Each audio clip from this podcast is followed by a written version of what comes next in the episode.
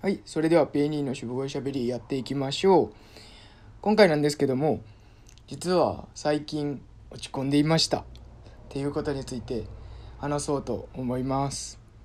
なんや急にそんな暗い話ってなると思うんですけど、実はちょっとあまり普段の生活でうまくいってないことがありましてですね。あの最初の多分配信で出したと思うんですけど僕今大学の理系の大学院生なんですよ。で普段研究室で研究をしてるっていう感じなんですけどもちょっとそっちの研究の方があんまりうまいこと言ってなくてすごい落ち込んでたんですよ。これからどうしようって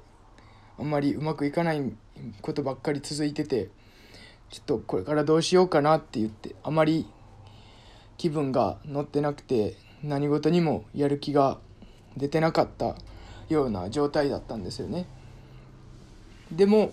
ちょっとこんな状態で何もやってないっていうのはさすがに良くないなと思って何かを始めようっていうのがあって実はこの音声配信を始めたっていう部分があったんですよ。なんか最初の動画では最初の動画じゃないわ。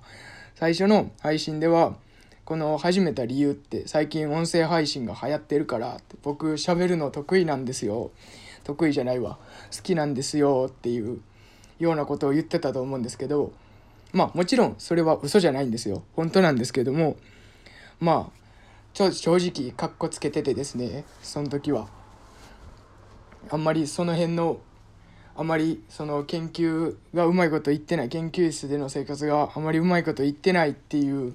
部分についてはちょっと隠してしまってたんですよ。でまあ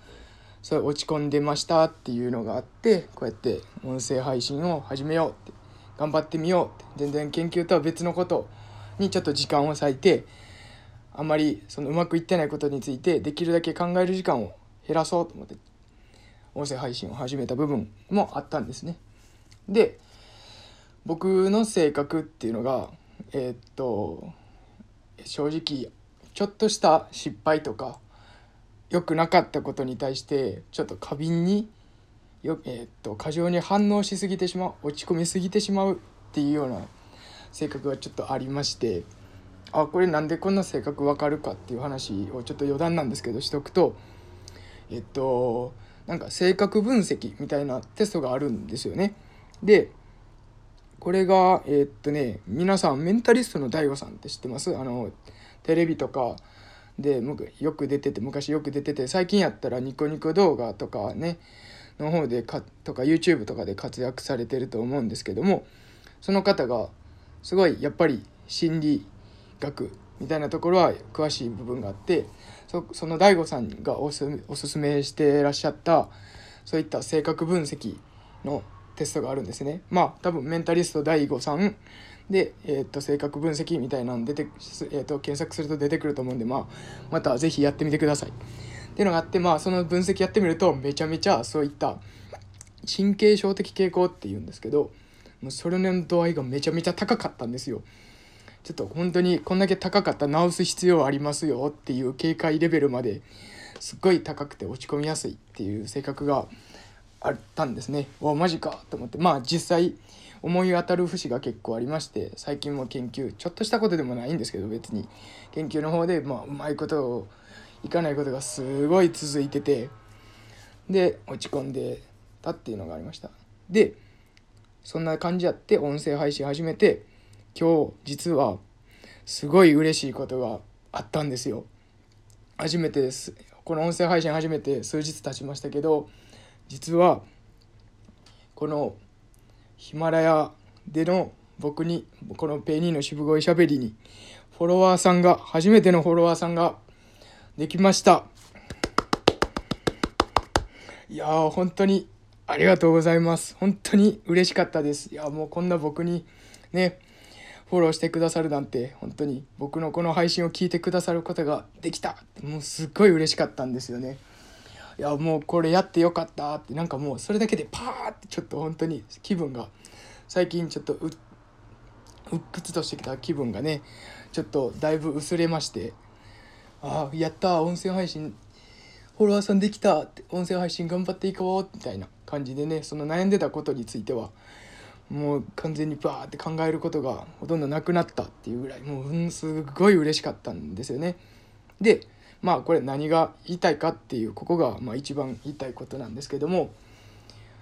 皆さん多分いろんな今普段 生活されてて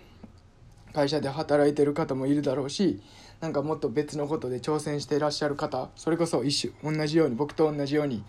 音声配信とかそれこそ YouTube であったりとかいろんなことを配信とかしてらっしゃる方も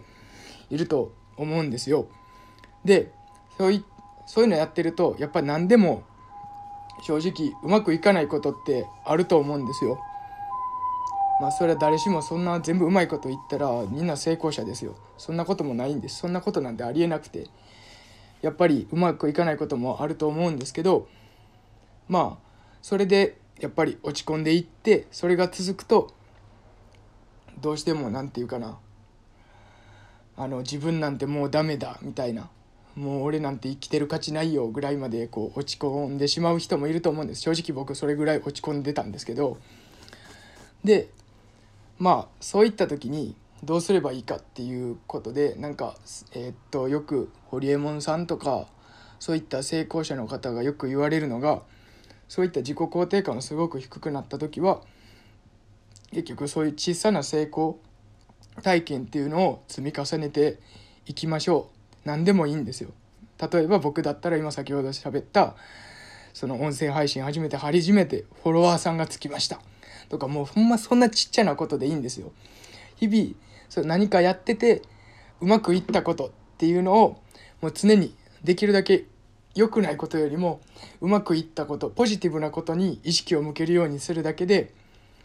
すごくそういったうまくいってないこともあまた頑張っていこうって。そっちの方もうまくいってないことについてもポジティブに捉えられるようになるなって。すごいこの、えーと、そういうの聞いてた時はへえぐらいやったんですけどこの今回の件であすごいなるほどなってこういうことなんだっていうのが身をもって体験できたっていうのがありました。なのでね皆さんもいろいろうまくいかないことあると思います。落ち込むこともあると思うんですけどもそういう時は、まあ、その落ち込む落ち込んでる負の部分ねネガティブなことについてちょっと一旦距離取ってみてなんかうまくいったことポジティブな体験とかに意識をできるだけいくようにしてえー、っとまたそのねうまくいってないことについてもポジティブに取れるようにっていう風にしてみるといいんじゃないかなっていう風に思います。はい。じゃあ今日はここの辺で。終わりにしたいと思います。ありがとうございました。あでえー、っと多分前回のやつでも言ったと思うんですけども僕ツイッターをやってましてツイッターの方でもちょくちょく